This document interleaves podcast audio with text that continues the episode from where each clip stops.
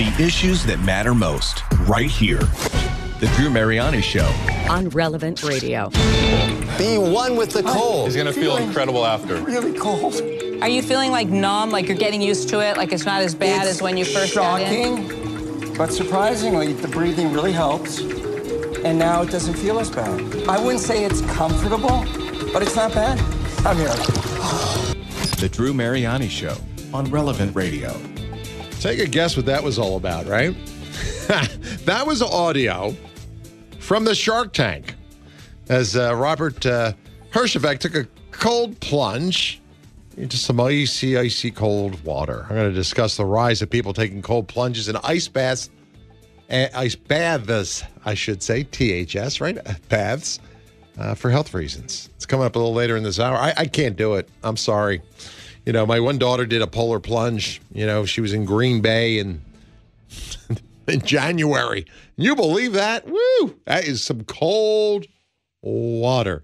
And Patrick uh, Alog, who's sitting in for Maggie uh, Carosa today on the board, you did Exodus 90, right? I did you've done Exodus these, 90. You did, you did these cold plunges, right? No, not cold plunges. I did do the cold showers. Granted, it was at the most five minutes. Wow, and then when I worked in morning air, I did not do those showers at 4:30 in the morning. Did you I feel took- better, though, after taking a cold shower? It felt nice. You know, more like a sacrifice. You Yeah, know, well, it's definitely a sacrifice. it is. That's for sure, Katie. We'll talk about it coming up. 536% increase in inquiries about it. A lot of celebs are doing it. You know, we've talked about the benefits of fasting, gut biome. It seems that cold plunges are great for you. I know our own Dr. Sean O'Mara has talked about them as well. I'm sorry. That's kind of where I draw the line. Whew. Give me a nice warm shower, right? can't take can't take the cold water. Hey, lots going on. We got a lot to get into today. The uh, there's two powerhouse saints that we celebrate today. I'll fill you in on them. Let's take a look at the world of uh, of politics a little bit later. So much is happening in this country. Demands our prayers, and of course, we have more people now turning 65 in this country than ever in the history of our nation. So it's kind of a mixed bag. The Alabama Supreme Court, though, has issued a very interesting ruling. I just heard Mary Graham, our news anchor, mention this at the top of the hour. And I just want to say to you in Alabama, bravo. I wish a number of other states would uh, imitate you. You know what they did? They ruled that embryos, whether inside or outside of a woman's body, are, uh, well, they're human beings. They need to be protected by law. Here are the details of what Alabama just did. Uh, this comes from ABC News. Check it out. This morning, new questions about the future of fertility treatments after Alabama's Supreme Court ruled that frozen embryos are children. The decision reverses a lower court's ruling in a case brought by a couple who sued a fertility clinic for wrongful death after someone dropped their frozen embryos on the floor, destroying them. The court cited Alabama's Constitution in its ruling, saying even before birth, all human beings bear the image of God, and their lives cannot be destroyed without effacing his glory. It could effectively end IVF in the entire state of Alabama. With treatments like in vitro fertilization, several eggs are fertilized outside the body before being implanted into a patient's uterus. There's mostly concern, um, there's worry, there's some anger. Um, as patients and physicians want to be able to make these decisions together collaboratively and not have these decisions made for us and without our input. Alabama State Medical Association warning the increased risk of legal exposure might result in Alabama's fertility clinics shutting down. You know what? Uh, Here's the thing. Um, it's going to be a victory for life because if you think about when does life begin? I mean, Donald Trump's come out and says he thinks abortion's okay in the case of rape or incest or life of the mother, 16 weeks. We got people in the Democratic Party who think that it's okay to abort a child up through birth. I mean, it's crazy stuff out there, right? So this is a huge decision. Yeah, will it impact IVF? There's a lot of moral questions about IVF. We talked about it uh, many times here on the program, especially regarding those uh, those embryos that are frozen. What happens to them? You know, what happens to those those particular children? We're talking about uh, human lives here. In 2018, uh, voters in the Alabama state they they voted uh, well they approved an amendment to their constitution. Let me just share with you part of that that. Uh, no, I'll give you one sentence from it that kind of resonated with me. I was reading it earlier. It says this quote. Um, our Constitution acknowledges that, uh, or acknowledges, declares, and affirms that it is the public policy of this state to recognize and support the sanctity of unborn life and the right of unborn children, including the right to life.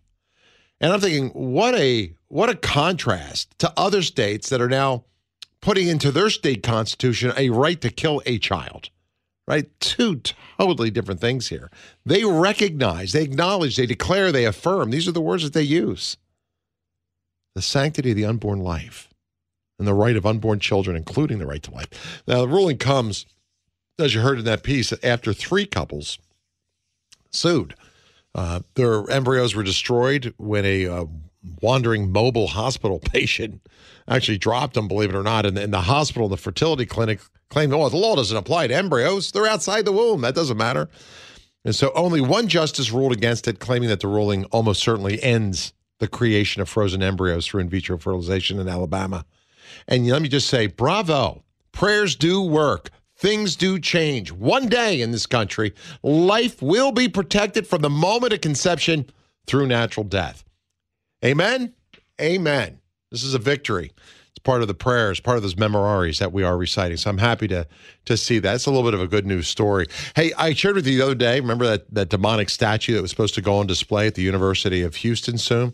Little update on that. It's the uh, same strange statue that was displayed in, in New York uh, a couple years ago. You know, it's a woman's body. And remember, it had braided hair. It was shaped like a goat's horn, and the arms were like tentacles. There's also a lace collar around its neck, and that's supposedly reminiscent of uh, Justice Ruth Bader Ginsburg, who used to wear that, you know, when she sat on the bench there in the Supreme Court. Uh, and it was made to honor Ginsburg and abortion. Well, Texas Right to Life is calling on the public university to cancel its plans to display it. The organization told the school they said this. They said, quote, art should reflect truth and goodness and beauty three timeless values that reveal the nature of God. Art cannot have beauty without truth, and art cannot have truth without goodness. And I think that's really profound. If you think about those transcendentals, right? I mean, think about what they said there. It's so beautiful. Beautiful. I mean, we know that truth, goodness, and beauty they all lead us to God. You can find God through those. They said art should reflect truth and goodness and beauty, but she says art can't have beauty without truth and art cannot have truth without goodness. Um, let's see how this this ultimately shakes out. Uh, but we'll see what happens. Keep praying for that. Uh, a lot going on here too in terms of um, uh, persecution around the country. We've been talking about this for a, a while as well. And my colleague uh, Timmerie, I caught part of what she had to say yesterday. I'm going to play a little bit of, of, of audio from her, but um, the uh, saw a report earlier today that the Dicastery for Evangelization sent a letter to the bishops of Nigeria, uh, basically expressing heartfelt solidarity with them. Um, of course, there's a terrible crisis there. Christians are being martyred. Uh, Christians are being kidnapped. There's a major crisis. So a lot of priests around the country uh, have been abducted, and um, most of them have been released. Quite often, they're they're you know they're there's large sums of money that go up, but many of them have been, been killed. So if you're not familiar with this, what's happening right now in Africa's most populous nation um, is a crisis of martyrdom. You you think of this as something ancient, the time of St. Paul, right? No, there are martyrs today in in the church and throughout the world. In fact, the number of martyrs in the 20th century outnumbers all the centuries combined prior to that. And today, the blood of Catholics, the blood of Christians, continues to flow. There's an organization called um, Open Doors. I think Christian Concerns another one, and they track this Christian persecution in the world, and they rank Nigeria as one of the worst countries for Christians to live uh, as a, as a follower of Christ. North Korea, of course, is, is I, I, well. How did it work? Now, I think it was I think it was, gosh, maybe it was North Korea, then Nigeria. Can you believe that? North Korea, or Kim Jong un, of course. But then you got India, Iran, you got China, you got Pakistan.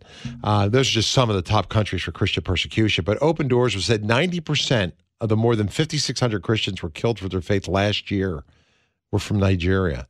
And the total number of Christians killed in 2023, it's up 80% from five years ago. And you might remember one of the most recent attacks was on Christmas Eve. 140 Nigerians were slain across 15 different villages by these these I, I call them terrorists. They were rampaging herders wielding guns and machetes. And, and, three weeks ago, gunmen ambushed a Christian school bus carrying more than a dozen school children that were under the age of 10. Can you imagine those families? Your babies being shot and killed? Three days after that, two Nigeria, two of uh, Nigeria's diocesan um, members there were, were kidnapped. And fortunately, some of the priests were, were released a few days later. But um, some school children still being held who were also kidnapped. Last night, as I said, Timmerie shared her thoughts on the difficulties of actually being a Catholic in Nigeria. You can check her out every evening. She's on at 6 Central right after uh, Cale Clarke's show and right before the Rosary. Here's some of what she had to say. I thought this was interesting. This is interesting, especially in light of the fact that maybe you heard the news over the Chris over Christmas in the midst of our celebrations. Christmas Eve 2023, 140 Nigerians were slayed, killed by gunmen, Muslims there in Nigeria. There's ongoing there are ongoing battles between Muslim Fulani herdsmen and Christian farmers. It continues to go on. In fact, just 2 weeks ago, some of the latest news out of Nigeria was that over a dozen kids under the age of 10, little boys and little girls, along with two priests, were kidnapped.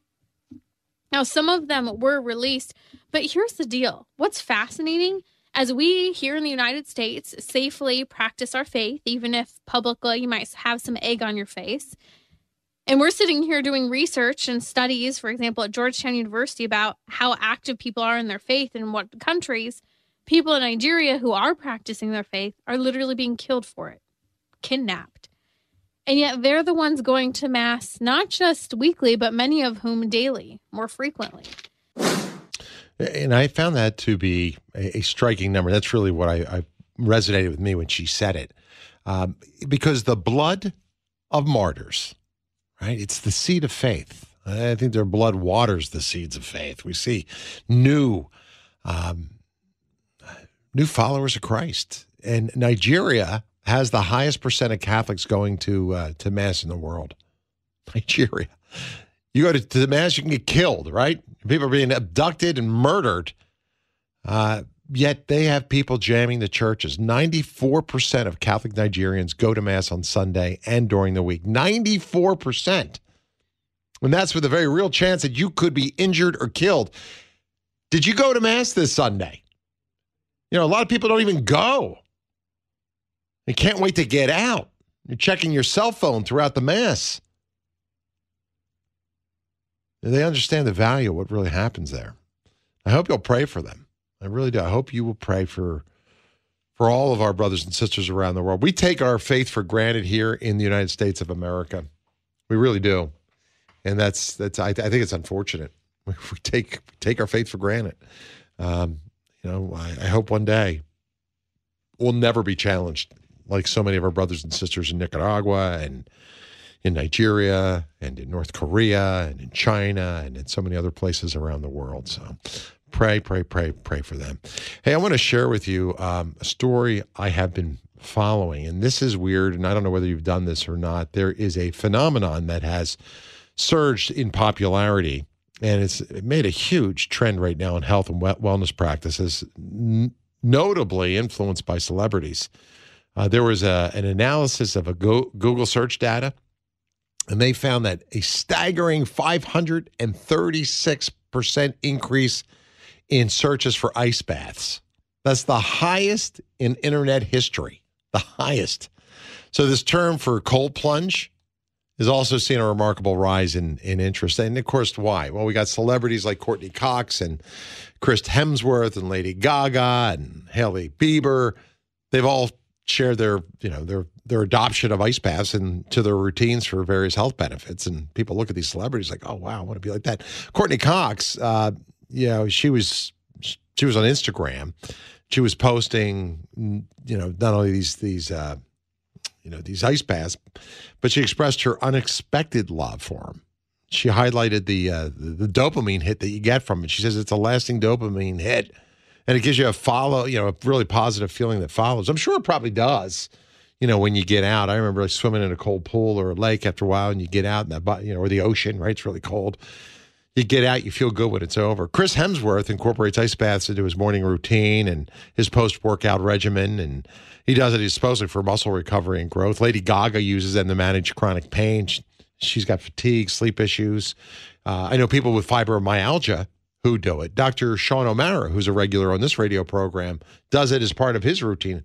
Uh, Hailey uh, Bieber shared on TikTok that those cold plunges, they've helped her with anxiety and mood improvement. So maybe you're suffering from chronic pain. Maybe you've got anxiety. Maybe your mood is you know, swinging right now. You know, maybe, maybe you need that dopamine feeling just to feel better. Um, I don't know. Try it. I, I, I, I can't knock until I it. I mean, it's cold. I mean, you're talking about you know 30 degree, 39 degree, 41 degree weather. I mean, temperatures in some of that water. I mean, that's that's some cold stuff. Some of those, uh, but there are a lot of advantages to these these ice baths, including um, they claim increased circulation. Uh, inflammation is a killer when it comes to your health, right? Uh, you hear uh, many physicians on the program talking about how you should reduce your inflammation. Ice baths do that. It supposedly boosts your immune system. It enhances your muscle recovery. It gives you better sleep patterns. And uh, there was an article I was reading about this, and in a few minutes, Dr. Jeff Gardner is going to be joining me. We'll talk to him a little bit about this. He's been doing this, and that's what last time he was on, he had kind of mentioned to me he did it. I said, well, let's let's talk about it because I do find it fascinating. He, uh, starting ice bath therapy, especially some if you are undergoing medical treatment or specific health concerns, a lot of people are promoting this. Of course, check with your physician before you do anything. Right? You want to make sure that uh, you're not doing anything that um, can compromise you in any way. But uh, you know, the proponents claim just a myriad of advantages. Uh, you know, so if you want to change the science behind the chill, they say the principle behind these things is the body's response to cold exposure. So when you get immersed in this cold water, uh, it induces what they call vasoconstriction, and that's the narrowing of blood vessels. It reduces the blood flow to areas of inflammation. So uh, once you're out of the cold, the body then uh, experiences the opposite. It experiences a thing called vaso, uh, vasodilation, where the blood vessels then widen. So you got this improved f- circulation, you got the flushing out of metabolic waste from the muscles. Uh, there's a psychological response that not only aids in, in muscle recovery, but it also stimulates the nervous system and potentially leads to just a lot of benefits. So uh, let's talk about it right now. I am joined by a uh, good friend of my program. Dr. Jeff Gardner. He's going to be stopping by, and we'll uh, we'll get him on the air with us right now. We're trying to reconnect to him on a little bit of a better line, and uh, we'll get his take on it. But uh, research continues to unveil the science behind the chill. Uh, the ice, and maybe you've done it. If you have, feel free to give me a call. Uh, the number's 888 914 9149. 888 914 9149. I do find it interesting. One final note here, and, and then we'll come back and maybe hit on this. Um, the influence a celebrity has, right? You, you take a look at the names I've thrown out and, and how it can move mass numbers. How many people on social media, TikTok, Instagram, uh, the web, uh, we talked about Taylor Swift the other day, you know, and, and how she can move people even to vote. Uh, people follow these these celebrities, and um, you know we'll see. Who knows? Maybe maybe ice baths are going to be a staple of holistic health and and wellness. So we'll see. I'm putting it on your radar. You can do a quick search as well. Seems to have a lot of benefits. When I return, we'll speak to Dr. Jeff Gardner um, about the cold plunge. If you want to sound off as well, feel free to do that. Triple eight. 914 9149, 888 914 9149. We'll also talk, and I want to plug you into two powerhouse saints that died when they were children. If you're praying for a miracle or a real change in your life, today's the day to turn to these saints. I think they will advocate for you in a powerful way. All that and more coming right up. Hey, join Father Rocky this September for a pilgrimage to Poland and Prague. You'll visit the lands of St. John Paul the Great, St. Faustina, Our Lady of Czestochowa, and the infant child of Prague. Seats are limited. Information at relevantradio.com slash Poland. That's relevantradio.com slash Poland. Once the ceremony began and Pope Francis officially declared Jacinta and Francisco saints, the crowd of 500,000 pilgrims unleashed an extended applause. Declaramos y definimos como santos os beatos Francisco Marto y Jacinta Marto.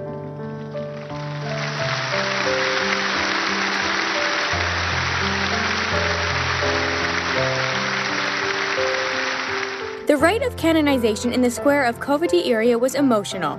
One of the tenderest moments came when the family of Lucas, the child who received the miracle, approached the Pope with his offerings. The little boy could not hold back his desire to embrace him. The Drew Mariani Show on Relevant Radio. Yeah, that was uh, the canonization of Francisco and uh, Jacinta Marto. Today we celebrate their feast. Two powerhouse saints. I'll fill you in on them in just a minute. Barbara is going to be jumping by. Let me grab a quick call here before we move along, and you can get it anytime you want at 888 914 9149. James, good afternoon. Thanks for calling from San Antonio. Uh, 30 years ago, my wife and I did missionary work in Mexico, Great. central Mexico, way up in the high mountains with the Catholic Cooperative Movement. And because there was no other choice, we had to take really cold showers. I mean, there was no hot water at all where we lived. Right. And it was high up in an alpine area. I mean, I was blue almost. My lips were blue afterwards. But when we came back to the U.S., where we live now, of course, um, I kept doing it kind of out of like habit and discipline. Mm-hmm. And I still take cold showers every morning. It's February here in Texas. The water's cold when it comes out. I grit my teeth. But let me verify everything you said that when I come out of that shower, I feel super. I feel great. I'm full of energy. I feel like I could run through a brick wall. So, yes, I agree with the, the doctor and with what, what you're saying about cold showers and cold baths. Yeah, it's amazing. It's a huge craze right now, James. So you're way ahead of the curve. Uh, guests on the show have talked about it. Dr. Jeff Gardner, Dr. Sean O'Mara. Uh, the health benefits are awesome. I'm assuming you're in good health then? Yeah, I'm uh, 73 years old right now. I'm uh, I'm in good shape. Wow, you sound like you're you you sound like age. you're 43. That's great, James. That's awesome. Well, thanks for calling in and thanks for what you do. I'm, I'm delighted you did that and, and and you shared with us. You can check it out. You can do your research online if you want to learn more about cold baths. We'll talk more about it with some of our other physicians up ahead. But James, thank you for for joining us. There's a science behind it. All these crazes. Like I've been into fasting lately. I, I have not made the the jump to cold showers, but maybe I will try. Great Lenten sacrifice. All right, you want to do penance for your sins? You want to say, Lord, I'm sorry. Here, I'm gonna I'm gonna do this.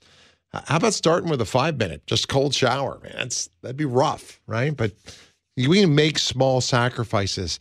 You know, the Fatima seers, uh, Saints uh, Francisco and Jacinta Marto, they knew that, right? This is the secret of the saints. And I, and I often think about it. I think, you know, you know, fasting is important, but what about penance? Francisco was 11, Jacinta was 10, and they were the youngest non martyred uh, saints to be canonized in, in the history of the church, right? And the brother and the sister, uh, they, along with sister, uh, well, along with their cousin, Lucia Santos, Lucia de Santos, um, were there in the uh, fields of Fatima, Portugal, back in 1917 when the Virgin Mary appeared to them. And this today is one of the most famous apparition sites in the world. But these kids, after they saw the fires of hell, they saw where the souls of poor sinners go, they did harsh penances. I mean, again, 10 years old, 10 years old. How old are you, right? What kind of penance have you done? Have you done any reparation for the way we've offended our, our, our, loving and our merciful Father? I got to take the plank out of my own eye before I, I challenge anybody else. You know, I really do. And, but but it's something very sobering to me this time of year during Lent. I, I've been thinking a lot about it. You know, during the very first apparition, which took place in, in May of 1917, when the Blessed Mother appeared to the three children, she asked them to do a couple things. She said, she said, pray the rosary, pray the rosary, and make sacrifices. Why did she want sacrifices? She wanted them for the conversion of sinners. You know, today in our own day, there are reports of, of apparitions. And again, the same call to pray the rosary, to pray for the conversion of those who are, are rejecting God and making their way to hell.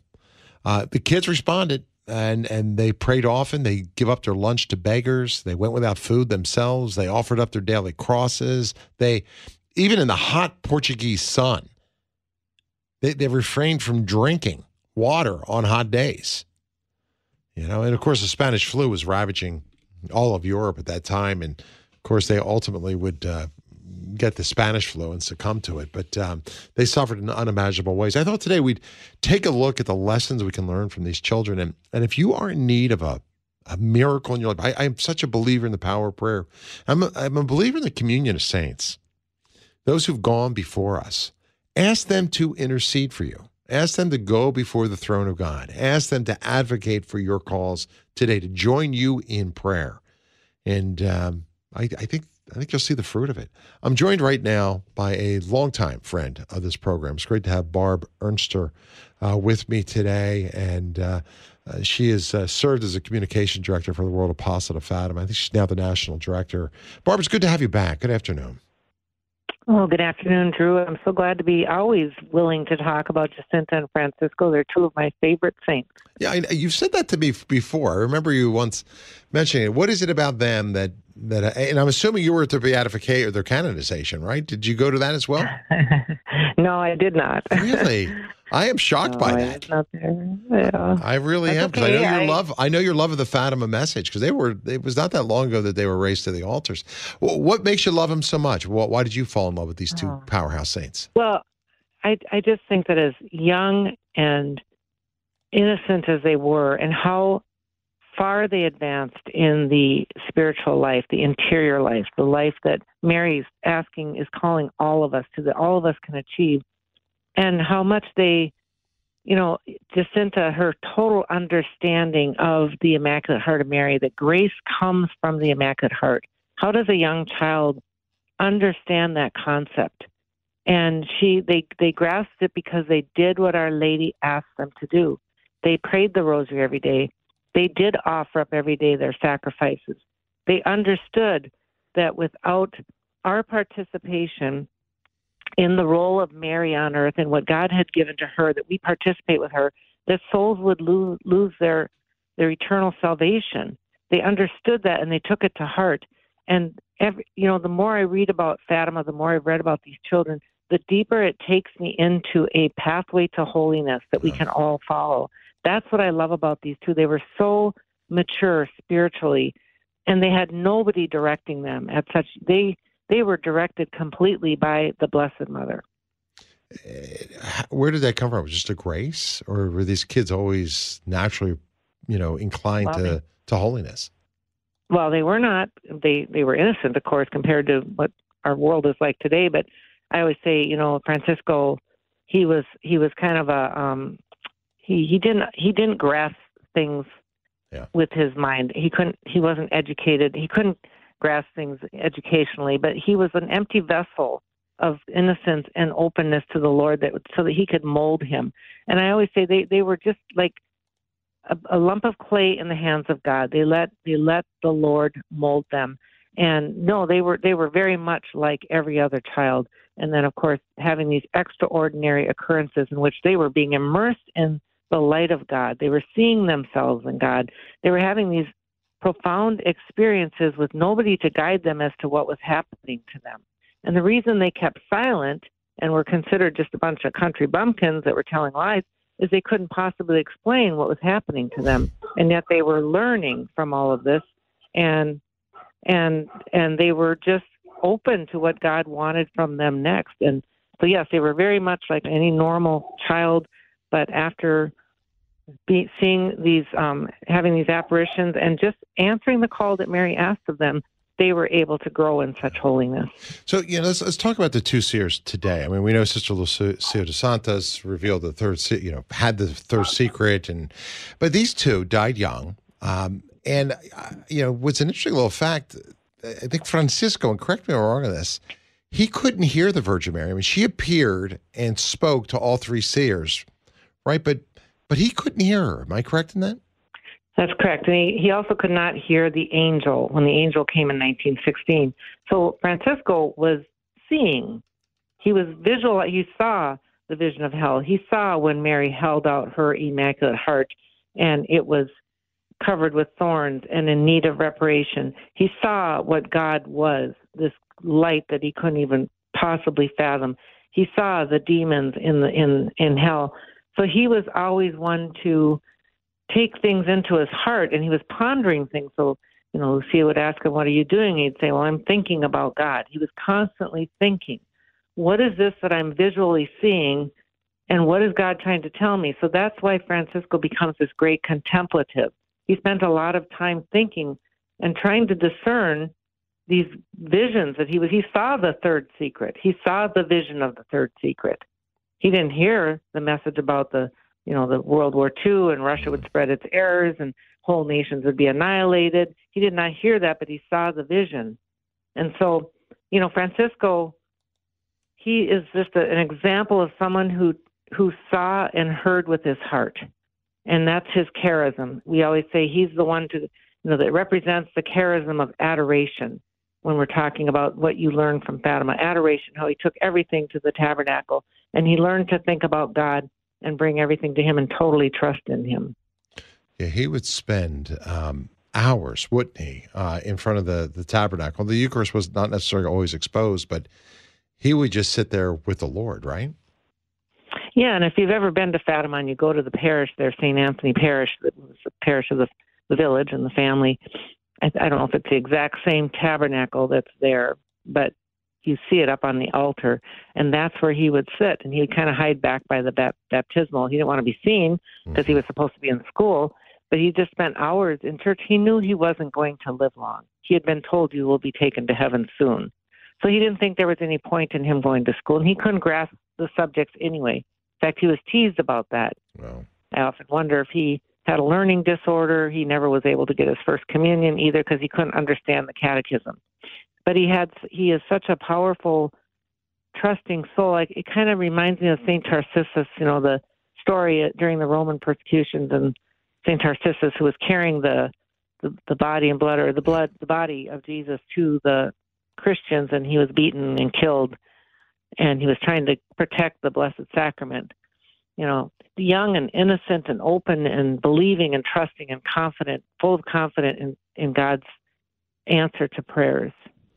Well, my guest today, Barb Ernster. If you want to join us, the number's 888 914 9149. We're taking a look at St. Uh, Francisco and Jacinta Marto uh, two powerhouse saints. Uh, and if you are seeking a miracle in your life, maybe turn to them today. Uh, Barb, I want to talk about a couple things. One, let's let's talk about what they saw with the fires of hell, and, and and even the way they prayed. I mean, the Rosary today for a lot of people seems like a long rote prayer. It's kind of hard to get through. I don't have 20 minutes. You know, some people poo poo it for that reason. I know when the kids were first told by their mother, I guess, to go out and to, to pray the rosary, they would just pray like some abbreviated version of it, right? They just say Hail Mary, Hail Mary, Hail Mary, or they do something along those lines. And Our Lady encouraged them to, to pray it. Um, I, t- speak a little bit, if you could, just about why Our Lady wanted the rosary prayed so bad because I, I know the rosary brings peace. And I look at our own time right now where we are really facing uh, I think one of the most troubled times since the Second World War, since since you know these Fatima series. I kind of see a parallel between our time and theirs. You know, eh, World War One was raging when when these visions took place. The Bolshevik Revolution took place in 1917, and uh, of course, Our Lady said, "Hey, you know, war is the, it's, it's the fruit of sin, right? Isn't that what she said there to them?" And as a result yeah, of it, punishment for sin. It's a punishment for sin. So the um, the rosary really was the antidote to that. How did they come to love the rosary? Because I knew he would pray the rosary, Francisco, nonstop after a while. And and what did Our Lady say? Do you see the connection between their time and our own in terms of global events? Because they were on the precipice of the Second World War and the horrors of the 20th century, this the rise of atheism and the spread of its evils. I think we are at a crossroads today. This is me personally. I'm not speaking for anybody else but, but Drew Mariani. Uh, and I think that's why I think it's so critical to pray, to pray the rosary, to pray the chaplet, to go before the Lord in the Blessed Sacrament, because I think things can go really wrong. And, and the consequences of that could be as grave as what we saw in that 19th, 20th century, or maybe even worse. But I'd love your thoughts. Well, yes, the beginning of the 20th century was the time, start of a time in mankind's history unlike any other time where we were going to be developing weapons that could destroy the world, annihilate whole nations. You know, the, the unprecedented evil that was unleashed on the world with these totalitarian systems that took over, the um, culture of death that really did start with the Bolshevik Revolution. And if you read, I know Paul Kengor is on your show a lot. Yeah. If you read his book, The Devil and Pa- or Karl Marx, it's clear where the ideologies come from with with Karl Marx and the start of this um, uh, this totalitarian system called communism, atheistic communism. We're still living with the effects of all of that. We are still in very dangerous times because people do not respect life. They don't know what love is. There's an embrace of atheism and trying to build a system, a world without God, unlike any other we've seen, in, at least that I've ever known of. Maybe there were times in ancient biblical history when it got this bad. But yes, I do believe we are in a very dangerous time in our world. And the, Our Lady is calling us to the rosary because it is the tool that has been given to us at this time to pray for peace and that will bring about conversions. Um, greater graces are being given because of the rosary. Lucia said it's been given a greater efficacy during these times. Our Lady's also trying to turn our hearts and minds back to her Son, to the life of Christ and the gospel message. Fatima is the gospel message, fully and completely, which is why the church so embraced it. And the rosary helps us to understand the gospel. We're meditating on the life of Christ. And so we're able to cast our concerns, our, our all of our needs and things at the foot of the cross by meditating and believe, trusting that God is intervening with us. I also like to remind people that Mary is always intervening in our world, and more and more today than than ever before. Her role is so great right now. She is the woman clothed with the sun, and I there are early Fatima writers and philosophers who believe that Fatima is the fulfillment of chapter 11 and 12 of Revelation. That it is that that's what revelation was talking about the woman clothed with the sun. Mm. And we are her children. The devil is after us. He's after us as her children and so we're here fighting with her we're being called into this spiritual battle to help her defeat the dragon and i love the image of st louis de montfort who says these people who are under the radar who are going to follow they're going to be especially following the woman at this time with her are going to provide the strength of her heel to crush the, the head of Satan. We're going to be the strength of her heel to crush the head of Satan. What a great calling that we're being asked to do. That's beautiful. And to the Saint San Francisco, they answered that call and they became very holy very quickly. Today, we remember these two great saints who died at the ages of 10 and 11. And um, if you want to join us, feel free to. I need to take a short break. When we come back, we'll talk about some of the miracles of their intercession, miracles that led to them becoming the great saints that they are today. And we'll talk much more uh, about not only their lives, but where we are today. You know, one of the, the prophecies was given in Fatima, and I'll get uh, Barb Ernster's take on this as well as this prophecy about the annihilation of nations. Um, we, we've had a lot of talk about Russia sending missiles to knock out our communications and our, our satellites to blind the U.S., uh, Iran, and uh, North Korea. Everyone's racing towards more nuclear weapons. You've got China and Russia, and we are in a um, we're in a we're in a difficult time right now. So I think more than ever we need to take a lesson from these children, and we need to pray that rosary, and we need to pray for world peace. We'll, we'll look at that other aspect of that Fatima prophecy as well. Feel free to join us if you got a question or comment. Let me put a big plug in for Father Rocky tonight. He prays a rosary at 7 p.m. Central Time, 8 Eastern. So if you want to pray with somebody, you've prayed the rosary in a long time, that might be a great thing to do. I'll be back. Stay with me. Your daily dose of faith, hope, and charity. The Drew Mariani Show on Relevant Radio. Hey, looking for a new job? How about one that offers opportunities for spiritual, social, and charitable growth? Our sponsor, Catholic Order of Foresters, is hiring new agents today. Visit relevantradio.com slash forester. An Illinois Life Insurance Society, not available in all states.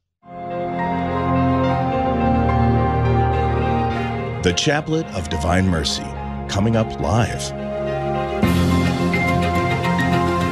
Yeah, we're talking about 10, maybe 12 minutes away. Feel free to join me. If you'd like to. Today, we're going to call upon the great communion of saints. We'll ask the powerful intercession of two young children. You know, you know children, right? Their prayers are so innocent, so pure.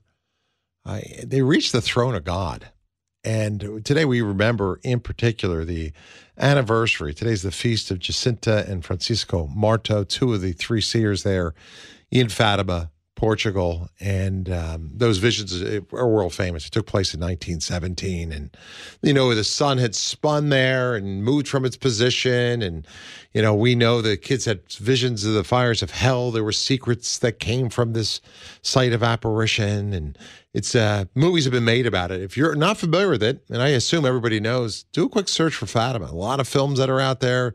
There's a great site you might want to check out too. It's called BlueArmy.com bluearmy.com. It'll get you plugged in. And uh, Francisco Marto, he died in 1919. He was only 10 years old. His sister, she died in 1920, a year later at the age of nine. And the Vatican recognized two miracles that paved the way for their beatification and ultimately for their for their canonization. You need two miracles: a miracle to beatify and one to canonize to, to ultimately become a saint. So, uh, the miracle that led to the beatification involved the cure of a um, uh, of a young girl who suffered from a, se- a, very severe form of chronic pneumonia and other health conditions. Um, 1987, her family and the parish they gathered together. They prayed to the intercession of these two beautiful saints, and Amelia. Uh, she experienced just a sudden, complete recovery. Uh, the, the miracle was investigated; it was recognized by the the Vatican, and it ultimately led to the beatification of Francisco and Jacinta. And of course, Pope John Paul II on May 13th uh, 2000. I'm, I'm, not quite sure of the canonization. The canonization took place in 2013. I'm joined today by Barb Ernster. She is the um, national coordinator for the uh, for the Blue Army for the World Apostolate of Fatima, and she's here to answer your questions as well. Barb, the the miracle that led to the canonization that occurred, I think, to a Brazilian boy in in 2013. Are you familiar with that story? Yes, he was five years old and he fell out of a window at 20, 20 feet down, and he was in very serious condition and they started praying to saints francisco and jacinta and kind of reminds me of the the canon the miracle attributed to saint juan diego yes. when this was a, a young man who jumped out the window and the mother cried out saint saint juan diego save my son and he was spared death and he was a very serious addict now this was a five year old boy who fell out of a window, and that's what led to the canonization. It happened on May 13th, 2017 with Pope Francis. Yeah. That's when he canonized them. Well, and what are they the patron saints of? Influenza? I mean, I know they died from that. What, what do we have a, a patronage for these, yeah. these kids? Mm. Well, interestingly, they're, pa- they're patron saints of people who are sick and dying. They're patron saints of people who are in prison, patron saints of pandemics and influenza. Um, I like to pray to them especially in our modern world, we have so many people addicted to the drugs and alcohol and even vaping. So I, I like to pray to them for someone who's struggling with that because they're patron saints of people who are in prison. And how many people are imprisoned by these addictions? And yet these two were such stellar examples of being able to give up and sacrifice for the Lord. I love it. Now, yeah. of course, they, they weren't taking drugs and no. they didn't understand no. addiction to heroin, but they certainly gave up everything. And, and isn't that what addicts need? They need that strength behind them to be able to say no to these things. And so I always pray to them when I'm working with, you know, talking to somebody who's got an alcohol problem or a drug addiction problem to pray to them. Yeah, no kidding. Power. That's, that's great. You know, I was reading an article by, uh, uh, I think his name is Joseph uh, uh, Pronechen. Uh, I forget where I saw this, mm-hmm. in Catholic Register, place along those lines. And he wrote, I, th- I, think it was today, or maybe it was an old article I had seen, uh, on uh, the intercession of Jacinta and, and Francisco. And they talked about everything from, um, you know, people coming to them who were suffering from illnesses, receiving miraculous cures, to prodigal children where there was ruptures in the family, mm-hmm. you know, and um, through the intercession, through their prayers. And the kids would always tell the the person that came to them, pray the rosary, you know, put it in the hands of Our Lady. And I know, I know she'll come through for you. And in, in the end, that's exactly what happened. Families were reunited, changes of heart took place, uh, physical miracles took place. You know, yeah, you absolutely had a just, just I don't know. I, I just, I love it. I absolutely love Those it. Children, there's so many stories of Francisco and Jacinta praying for um, people, like you said, these ruptures in family where a son and a father got in a, in a fight and they left, and uh, another family where the the husband was going to be called out to the war, the wife was sick, they had young children, he would have been, you know, they would have never made it without him, and he gets sick really bad with the influenza, and he doesn't get drafted into the war, and he stays with his wife, and everything worked out fine. Those were all because of the prayers of these children. So they are definitely an, another reason to pray for them is if you're having problems in your family with, par- you know, the prodigal sons and daughters that are out there everywhere. So to pray for these, the, the forgiveness and reuniting of families. Let's take a few calls. I know we have a few moments. If you want to join us, 888 914 9149. Tom's in San Antonio, Texas. Tom, hi. You're on with uh, Barbara Ernster. Go right ahead. Yeah, thanks. I uh, have a question. I saw a presentation by Susan Tassone with respect to Fatima kids. Was there not a uh, friend of Lucia's, I think, who Mary told that she would spend um, till the end of time in purgatory? Did you know anything about that? Yes, uh, this was during the first apparition. There was a, a girl in the village of Fatima whose name was Amelia. I think she was about 18 years old. Lucia asked about another friend, two people who had died, and the one she said would be in was already in heaven. And then she asked about Amelia, and she said she would be in purgatory until the end of time. And Lu- there was some scandal related to this. And of course, Lucia being so young, being 10 years old, she must have heard the the talk about what would have happened to Amelia because obviously people would have been concerned about her soul. Apparently, she died not being in a state of grace for something quite scandalous. It was possibly where she had been um, having an affair with a married man. That's what I've heard, but I can't verify that. So it was a very serious grave sin, and she died without the grace of final confession. Now, Lucia would later say that this is a reminder to pray for every, you know, pray for the souls in purgatory, and that she might have deserved hell, but because of God's mercy, she was saved, and that that's how she looked at it. That's how she said later as an adult she was asked about that, and she said she may have been deserving of hell, but because of God's mercy, she was saved, and to always pray for the souls in purgatory. So, so uh, Tom, thank you very much. I mean, it's a question that has always haunted me too. When you think about a 17 year old being in purgatory at the time, and I know this soul, uh, Barbara, has received a lot of prayers. I've prayed for her. I know you probably have. I know a lot of people have certainly prayed for her and for the for the souls in purgatory. Um, when, when it comes to hell and, and their vision of it, we had a conversation earlier in the week uh, on a document uh, called. Um, oh gosh, I'm zoning out the. Oh, it's by Saint uh, Maurice de. Oh, I can't remember the document right now. Of the Salvation of the Few, or it, it dealt with hell, and and a lot of people made the case that a lot of souls go to hell. I can't remember the name of the document the top of my head right now. Um, what what was the takeaway from the kids when they saw the numbers that were there, and and and just some final thoughts from you here as well. Yeah, well, the, the having seen hell and the souls that were there, and Mary telling them, you know, you see this the where people go, the souls of the poor sinners when they, you know, when they're not in the eternal grace of God. She reminded them in August that many souls go to hell because they have no one to pray for them and make sacrifice. How many people out there we see all over the streets, every, you know, in the news?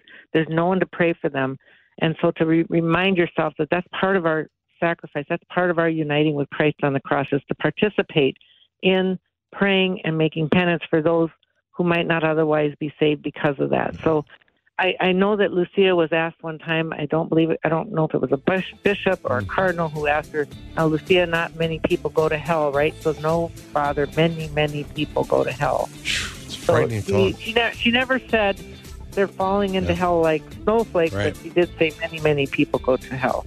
Well, check out the Blue Army if you want to learn more about this and the entire story. It's bluearmy.com. Bluearmy.com. My thanks to Barb Ernster, National Coordinator for the World Apostolate of Fatima. The chaplain is straight ahead.